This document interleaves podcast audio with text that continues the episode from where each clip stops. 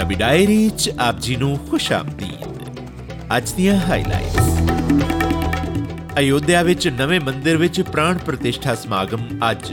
ਪ੍ਰਧਾਨ ਮੰਤਰੀ ਸਣੇ ਕਈ ਹਸਤੀਆਂ ਲੈਣਗੀਆਂ ਹਿੱਸਾ। ਦੇਸ਼ ਅਤੇ ਵਿਦੇਸ਼ਾਂ ਵਿੱਚ ਵੀ ਕੀਤੇ ਜਾਣਗੇ ਸਮਾਗਮ। ਦੇਸ਼ ਦੇ ਬਹੁਤੇ ਹਿੱਸਿਆਂ ਵਿੱਚ ਅੱਜ ਅੱਧੇ ਦਿਨ ਦੀ ਛੁੱਟੀ ਦਾ ਐਲਾਨ। ਲੋਕ ਸਭਾ ਚੋਣਾਂ ਬਾਬਤ ਆਮ ਆਦਮੀ ਪਾਰਟੀ ਵੱਲੋਂ ਪੰਜਾਬ ਦੇ ਉਮੀਦਵਾਰਾਂ ਬਾਰੇ ਚਰਚਾ। ਪਾਰਟੀ ਕਨਵੀਨਰ ਕੇਜਰੀਵਾਲ ਦੀ ਅਗਵਾਈ ਹੇਠ ਹੋਈ ਮੀਟਿੰਗ। ਲੋਕ ਸਭਾ ਚੋਣਾਂ 'ਚ ਆਪ ਨਾਲ ਗੱਠਜੋੜ ਬਾਬਤ ਪ੍ਰਤਾਪ ਸਿੰਘ ਬਾਜਵਾ ਦੇ ਸੁਰ ਨਰਮ ਪਏ ਤੇ ਪੰਜਾਬ ਅੰਦਰ ਸੰਘਣੀ ਧੁੰਦ ਅਤੇ ਕੜਾਕੇ ਦੀ ਠੰਡ ਦਾ ਦੌਰ ਜਾਰੀ। ਅਯੋਧਿਆ ਵਿੱਚ ਅੱਜ ਵਿਸ਼ਾਲ ਰਾਮ ਮੰਦਿਰ ਵਿੱਚ ਪ੍ਰਾਣ ਪ੍ਰਤਿਸ਼ਠਾ ਸਮਾਗਮ ਹੋ ਰਿਹਾ ਹੈ, ਜਿਸ ਵਿੱਚ ਭਾਰਤ ਦੇ ਪ੍ਰਧਾਨ ਮੰਤਰੀ ਨਰਿੰਦਰ ਮੋਦੀ ਸਣੇ ਅਨੇਕਾਂ ਧਾਰਮਿਕ ਅਤੇ ਸਮਾਜਿਕ ਹਸਤੀਆਂ ਹਿੱਸਾ ਲੈਣਗੀਆਂ। ਪੂਰੇ ਦੇਸ਼ ਵਿੱਚ ਇਸ ਸਮਾਗਮ ਵਾਸਤੇ ਉਤਸ਼ਾਹ ਹੈ ਅਤੇ ਕਈ ਸੂਬਿਆਂ 'ਚ ਛੁੱਟੀ ਦਾ ਐਲਾਨ ਕੀਤਾ ਗਿਆ ਹੈ। ਥਾਂ-ਥਾਂ ਤੇ ਲੰਗਰ ਲਗਾਏ ਜਾ ਰਹੇ ਹਨ ਅਤੇ ਮੰਦਿਰਾਂ ਨੂੰ ਉਚੇਚੇ ਤੌਰ ਤੇ ਸਜਾਇਆ ਗਿਆ ਹੈ। ਪ੍ਰਾਣ ਪ੍ਰਤਿਸ਼ਠਾ ਸਮਾਗਮ ਭਾਰਤੀ ਸਮੇਂ ਅਨੁਸਾਰ ਦੁਪਹਿਰ 12:20 ਮਿੰਟ ਤੇ ਸ਼ੁਰੂ ਹੋਏਗਾ ਅਤੇ ਇਸ ਦੇ 1 ਵਜੇ ਤੱਕ ਮੁਕੰਮਲ ਹੋਣ ਦੀ ਸੰਭਾਵਨਾ ਹੈ। ਇਸ ਮਗਰੋਂ ਪ੍ਰਧਾਨ ਮੰਤਰੀ ਨਰਿੰਦਰ ਮੋਦੀ 7000 ਤੋਂ ਵੱਧ ਲੋਕਾਂ ਦੇ ਇਕੱਠ ਨੂੰ ਸੰਬੋਧਨ ਕਰਨਗੇ। ਵੱਡੀ ਗਿਣਤੀ ਵਿੱਚ ਲੋਕਾਂ ਵੱਲੋਂ ਸਮਾਗਮ ਦਾ ਟੀਵੀ ਅਤੇ ਆਨਲਾਈਨ ਪਲੇਟਫਾਰਮਾਂ ਉੱਪਰ ਸਿੱਧਾ ਪ੍ਰਸਾਰਣ ਵੇਖੇ ਜਾਣ ਦੀ ਸੰਭਾਵਨਾ ਹੈ। ਪ੍ਰਾਣ ਪ੍ਰਤਿਸ਼ਠਾ ਵਾਸਤੇ ਦੇਸ਼ ਦੇ ਵੱਖ-ਵੱਖ ਹਿੱਸਿਆਂ ਵਿੱਚੋਂ 14 ਜੋੜੇ ਯਜਮਾਨ ਹੋਣਗੇ। ਸਮਾਗਮ ਦੌਰਾਨ ਸਵੇਰੇ 10 ਵਜੇ ਤੋਂ ਮੰਗਲ ਧਵਨੀ ਨਾਮ ਦਾ ਸੰਗੀਤ ਪ੍ਰੋਗਰਾਮ ਵੀ ਸ਼ੁਰੂ ਹੋਏਗਾ। ਰਾਮਨਗਰੀ, ਅਯੋਧਿਆ 'ਚ ਅਧਿਕਾਰੀਆਂ ਵੱਲੋਂ ਸਮਾਗਮ ਦੀਆਂ ਤਿਆਰੀਆਂ ਪੂਰੀਆਂ ਕਰ ਲਈਆਂ ਗਈਆਂ ਹਨ। ਵਿਦੇਸ਼ਾਂ ਵਿੱਚ ਵੀ ਇਸ ਮੌਕੇ ਤੇ ਉਚੇਚੇ ਕਈ ਪ੍ਰੋਗਰਾਮ ਰੱਖੇ ਗਏ ਹਨ। ਵਾਸ਼ਿੰਗਟਨ ਡੀਸੀ ਪੈਰਿਸ ਅਤੇ ਸਿਡਨੀ ਤੋਂ ਲੈ ਕੇ ਹੋਰ ਕਈ ਮੁਲਕਾਂ ਦੇ ਸ਼ਹਿਰਾਂ ਵਿੱਚ ਅੱਜ ਸਮਾਗਮ ਕੀਤੇ ਜਾ ਰਹੇ ਹਨ। ਇਹ ਪ੍ਰੋਗਰਾਮ 60 ਮੁਲਕਾਂ ਵਿੱਚ ਵਿਸ਼ਵ ਹਿੰਦੂ ਪਰਿਸ਼ਦ ਜਾਂ ਹਿੰਦੂ ਪ੍ਰਵਾਸੀ ਜਥੇਬੰਦੀਆਂ ਵੱਲੋਂ ਕਰਵਾਏ ਜਾ ਰਹੇ ਹਨ। ਸਮਾਗਮ ਵਾਸਤੇ ਰਸਮਾਂ ਬੀਤੀ 16 ਜਨਵਰੀ ਤੋਂ ਸ਼ੁਰੂ ਹੋ ਗਈਆਂ ਸਨ। ਮੈਸੂਰ ਆਧਾਰਿਤ ਮੂਰਤੀਕਾਰ ਅਰੁਣ ਯੋਗੀ ਰਾਜ ਵੱਲੋਂ ਤਿਆਰ 51 ਇੰਚ ਦੀ ਰਾਮ ਲੱਲਾ ਦੀ ਮੂਰਤੀ ਬੀਤੇ ਵੀਰਵਾਰ ਨੂੰ ਮੰਦਿਰ ਦੇ ਗਰਭਗ੍ਰਹਿ ਵਿੱਚ ਸਥਾਪਿਤ ਕਰ ਦਿੱਤੀ ਗਈ ਸੀ। ਸਰਕਾਰ ਨੇ ਮੰਦਿਰ ਦੇ ਆਲੇ-ਦੁਆਲੇ ਸਖਤ ਸੁਰੱਖਿਆ ਪ੍ਰਬੰਧ ਕੀਤੇ ਹਨ ਅਤੀ ਮਹੱਤਵਪੂਰਨ ਵਿਅਕਤੀਆਂ ਦੀ ਆਮਦ ਨੂੰ ਵੇਖਦਿਆਂ ਹੋਇਆਂ ਅਯੋਧਿਆ 'ਚ ਬਹੁਪਰਤੀ ਸੁਰੱਖਿਆ ਦੇ ਇੰਤਜ਼ਾਮ ਕੀਤੇ ਗਏ ਹਨ। ਕਿਸੇ ਵੀ ਤਰ੍ਹਾਂ ਦੇ ਸੰਭਾਵਿਕ ਰਸਾਇਣਿਕ, ਜੈਵਿਕ, ਰੇਡੀਓਲੋਜੀਕਲ ਅਤੇ ਪਰਮਾਣੂ ਹਮਲਿਆਂ, ਡੁੱਬਣ ਦੀਆਂ ਘਟਨਾਵਾਂ ਅਤੇ ਪੁਚਾਲ ਵਰਗੀਆਂ ਆਫਤਾਂ ਨਾਲ ਸਿੱਝਣ ਵਾਸਤੇ ਐਨਡੀਆਰਐਫ ਦੀਆਂ ਕਈ ਟੀਮਾਂ ਤਾਇਨਾਤ ਕੀਤੀਆਂ ਗਈਆਂ ਹਨ। ਜ਼ਿਕਰਯੋਗ ਹੈ ਕਿ 2019 ਵਿੱਚ ਸੁਪਰੀਮ ਕੋਰਟ ਨੇ ਇਤਿਹਾਸਿਕ ਫੈਸਲਾ ਸੁਣਾਉਂਦਿਆਂ ਰਾਮ ਜਨਮ ਭੂਮੀ ਬਾਬਰੀ ਮਸਜਿਦ ਵਿਵਾਦ ਦਾ ਹੱਲ ਕੀਤਾ ਸੀ, ਜਿਸ ਮਗਰੋਂ ਰਾਮ ਮੰਦਿਰ ਦੀ ਉਸਾਰੀ ਦੇ ਪਹਿਲੇ ਪੜਾਅ ਮਗਰੋਂ ਹੁਣ ਪ੍ਰਾਣ ਪ੍ਰਤਿਸ਼ਠਾ ਸਮਾਗਮ ਅੱਜ ਹੋ ਰਿਹਾ ਹੈ।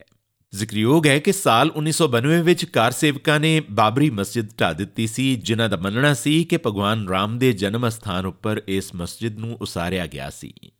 ਰਾਸ਼ਟਰੀ ਸਵੈਮ ਸੇਵਕ ਸੰਘ ਦੇ ਮੁਖੀ ਮੋਹਨ ਭਾਗਵਤ ਨੇ ਕਿਹਾ ਹੈ ਕਿ ਅਯੋਧਿਆ 'ਚ ਰਾਮ ਲੱਲਾ ਦਾ ਉਹਨਾਂ ਦੇ ਜਨਮ ਸਥਾਨ ਵਿੱਚ ਪ੍ਰਵੇਸ਼ ਅਤੇ ਮੰਦਿਰ ਵਿੱਚ ਪ੍ਰਾਣ ਪ੍ਰਤਿਸ਼ਠਾ ਸਮਾਗਮ ਭਾਰਤ ਵਰਸ਼ ਦੇ ਪੁਨਰ ਨਿਰਮਾਣ ਦੀ ਮੁਹਿੰਮ ਦਾ ਆਗਾਜ਼ ਹੋਏਗਾ। ਉਹਨਾਂ ਕਿਹਾ ਕਿ ਇਹ ਸਦਭਾਵਨਾ, ਏਕਤਾ, ਪ੍ਰਗਤੀ, ਸ਼ਾਂਤੀ ਅਤੇ ਸਾਰਿਆਂ ਦੀ ਭਲਾਈ ਵਾਸਤੇ ਜ਼ਰੂਰੀ ਹੈ। ਪ੍ਰਾਣ ਪ੍ਰਤਿਸ਼ਠਾ ਸਮਾਗਮ 'ਚ ਸ਼ਿਰਕਤ ਕਰਨ ਵਾਸਤੇ ਦੇਸ਼ ਦੇ ਵੱਖ-ਵੱਖ ਹਿੱਸਿਆਂ ਦੀਆਂ ਵੱਖ-ਵੱਖ ਜਥੇਬੰਦੀਆਂ ਨੂੰ ਸੱਦਾ ਪੱਤਰ ਭੇਜੇ ਗਏ ਹਨ। ਸਮਾਗਮ 'ਚ ਸ਼ਾਮਲ ਹੋਣ ਵਾਸਤੇ ਸ਼੍ਰੀ ਰਾਮ ਜਨਮ ਭੂਮੀ ਤੀਰਥ ਟਰਸਟ ਵੱਲੋਂ ਸ਼੍ਰੀ ਅਕਾਲ ਤਖਤ ਦੇ ਜਥੇਦਾਰ ਗਿਆਨੀ ਰਗਵੀਰ ਸਿੰਘ ਅਤੇ ਸ਼੍ਰੋਮਣੀ ਕਮੇਟੀ ਦੇ ਪ੍ਰਧਾਨ ਐਡਵੋਕੇਟ ਹਰਜਿੰਦਰ ਸਿੰਘ ਧਾਮੀ ਸਮੇਤ ਪੰਜਾਂ ਤਖਤਾਂ ਦੇ ਜਥੇਦਾਰ ਸਹਿਬਾਨ ਨੂੰ ਵੀ ਸੱਦਾ ਪੱਤਰ ਭੇਜੇ ਗਏ ਸਨ। ਅਕਾਲ ਤਖਤ ਦੇ ਜਥੇਦਾਰ ਗਿਆਨੀ ਰਗਵੀਰ ਸਿੰਘ ਅਤੇ ਸ਼੍ਰੋਮਣੀ ਕਮੇਟੀ ਦੇ ਪ੍ਰਧਾਨ ਐਡਵੋਕੇਟ ਹਰਜਿੰਦਰ ਸਿੰਘ ਧਾਮੀ ਨੇ ਸਾਂਝੇ ਤੌਰ ਤੇ ਅਯੋਧਿਆ ਵਿੱਚ ਅੱਜ ਹੋਣ ਵਾਲੇ ਸਮਾਗਮ ਵਾਸਤੇ ਮਿਲੇ ਸੱਦਾ ਪੱਤਰਾਂ ਵਾਸਤੇ ਸਬੰਧਿਤ ਟਰਸਟ ਦਾ ਧੰਨਵਾਦ ਕੀਤਾ। ਪਰ ਉਹਨਾਂ ਨੇ ਇਹਨਾਂ ਸਮਾਗਮਾਂ 'ਚ ਸ਼ਾਮਲ ਹੋਣ ਵਾਸਤੇ ਕੋਈ ਹੁੰਗਾਰਾ ਨਹੀਂ ਦਿੱਤਾ। ਪੰਜਾਬ ਵਿੱਚ ਲੋਕ ਸਭਾ ਉਮੀਦਵਾਰਾਂ ਦੇ ਨਾਵਾਂ ਬਾਰੇ ਚਰਚਾ ਵਾਸਤੇ ਨਵੀਂ ਦਿੱਲੀ 'ਚ ਮੁੱਖ ਮੰਤਰੀ ਅਰਵਿੰਦ ਕੇਜਰੀਵਾਲ ਦੀ ਰਿਹਾਇਸ਼ ਉੱਪਰ ਆਪ ਆਗੂਆਂ ਦੀ ਬੀਤੇ ਦਿਨ ਇੱਕ ਮੀਟਿੰਗ ਹੋਈ। ਮੀਟਿੰਗ ਵਿੱਚ ਪਾਰਟੀ ਦੇ ਕੌਮੀ ਪ੍ਰਧਾਨ ਅਰਵਿੰਦ ਕੇਜਰੀਵਾਲ ਤੋਂ ਇਲਾਵਾ ਪੰਜਾਬ ਦੇ ਮੁੱਖ ਮੰਤਰੀ ਭਗਵੰਤ ਮਾਨ, ਜਨਰਲ ਸਕੱਤਰ ਸੰਦੀਪ ਪਾਠਕ ਅਤੇ ਹੋਰ ਮੈਂਬਰ ਸ਼ਾਮਲ ਸਨ। ਪਾਰਟੀ ਦੇ ਨੇੜਲੇ ਸੂਤਰਾਂ ਨੇ ਦੱਸਿਆ ਹੈ ਕਿ ਆਗੂਆਂ ਨੇ ਪੰਜਾਬ ਵਿੱਚ ਲੋਕ ਸਭਾ ਚੋਣਾਂ ਵਾਸਤੇ ਉਮੀਦਵਾਰਾਂ ਬਾਰੇ ਚਰਚਾ ਕੀਤੀ ਹੈ। ਸੀਟਾਂ ਦੀ ਵੰਡ ਦੀ ਸੰਭਾਵਨਾ ਜਿਹੇ ਹੋਰ ਕਈ ਮੁੱਦਿਆਂ ਉੱਪਰ ਵੀ ਚਰਚਾ ਕੀਤੀ ਗਈ, ਪਰ ਇਹ ਚਰਚਾ ਕਿਸੇ ਨਤੀਜੇ ਤੇ ਨਹੀਂ ਪਹੁੰਚੀ। ਆਉਣ ਵਾਲੇ ਦਿਨਾਂ ਵਿੱਚ ਹੋਰ ਮੀਟਿੰਗਾਂ ਵੀ ਹੋਣਗੀਆਂ। ਆਮ ਆਦਮੀ ਪਾਰਟੀ ਅਤੇ ਕਾਂਗਰਸ ਦੋਵੇਂ ਵਿਰੋਧੀ ਪਾਰਟੀਆਂ ਇੰਡੀਆ ਗੱਠਜੋੜ ਦੀਆਂ ਮੈਂਬਰ ਹਨ ਅਤੇ ਇਹ ਦੋਵੇਂ ਪਾਰਟੀਆਂ ਦਿੱਲੀ ਅਤੇ ਪੰਜਾਬ ਸਮੇਤ ਹੋਰਨਾਂ ਸੂਬਿਆਂ ਵਿੱਚ ਵੀ ਸੀਟਾਂ ਦੀ ਵੰਡ ਬਾਰੇ ਚਰਚਾ ਕਰ ਰਹੀਆਂ ਹਨ। ਸੂਤਰਾਂ ਦਾ ਹਾਲਾਂਕਿ ਕਹਿਣਾ ਹੈ ਕਿ ਦੋਵੇਂ ਪਾਰਟੀਆਂ ਦਾ ਦਾਅਵਾ ਹੈ ਕਿ ਉਹਨਾਂ ਦੀਆਂ ਸੂਬਾਈ ਇਕਾਈਆਂ ਚੋਣਾਂ ਦੌਰਾਨ ਗੱਠਜੋੜ ਦੇ ਹੱਕ ਵਿੱਚ ਨਹੀਂ ਹਨ। ਸੂਤਰਾਂ ਦਾ ਕਹਿਣਾ ਹੈ ਕਿ ਪੰਜਾਬ ਵਿੱਚ 6 ਸੀਟਾਂ ਸਾਂਝੀਆਂ ਕਰਨ ਦੀ ਸੰਭਾਵਨਾ ਤੇ ਚਰਚਾ ਕੀਤੀ ਜਾ ਰਹੀ ਹੈ। ਪਰ ਕਾਂਗਰਸ ਨੇ ਇਸ ਗੱਲ ਤੇ ਜ਼ੋਰ ਦਿੱਤਾ ਹੈ ਕਿ ਉਸ ਨੂੰ 2019 ਦੀਆਂ ਚੋਣਾਂ 'ਚ ਜਿੱਤੀਆਂ ਗਈਆਂ ਸਾਰੀਆਂ 8 ਸੀਟਾਂ ਉੱਪਰ ਚੋਣਾਂ ਲੜਨ ਦੀ ਇਜਾਜ਼ਤ ਦਿੱਤੀ ਜਾਣੀ ਚਾਹੀਦੀ ਹੈ। ਜ਼ਿਕਰਯੋਗ ਹੈ ਕਿ 2019 ਦੀਆਂ ਲੋਕ ਸਭਾ ਚੋਣਾਂ 'ਚ ਪੰਜਾਬ ਦੀਆਂ 13 ਲੋਕ ਸਭਾ ਸੀਟਾਂ ਵਿੱਚੋਂ ਕਾਂਗਰਸ ਨੇ 8 ਜਦਕਿ ਅਕਾਲੀ ਦਲ ਭਾਜਪਾ ਗੱਠਜੋੜ ਨੇ 4 ਸੀਟਾਂ ਜਿੱਤੀਆਂ ਸਨ ਅਤੇ ਆਮ ਆਦਮੀ ਪਾਰਟੀ ਸਿਰਫ ਇੱਕ ਹੀ ਸੀਟ ਜਿੱਤ ਸਕੀ ਸੀ। ਅਪ੍ਰੈਲ ਮਈ 'ਚ ਹੋਣ ਵਾਲੀਆਂ ਇਹਨਾਂ ਆਮ ਚੋਣਾਂ ਵਾਸਤੇ ਕਾਂਗਰਸ ਅਤੇ ਆਪ ਸਣੇ ਇੰਡੀਆ ਗੱਠਜੋੜ ਦੀਆਂ ਪਾਰਟੀਆਂ ਨੇ ਅਜੇ ਤੱਕ ਸੀਟਾਂ ਦੀ ਵੰਡ ਬਾਰੇ ਕੋਈ ਫਾਰਮੂਲਾ ਪੇਸ਼ ਨਹੀਂ ਕੀਤਾ।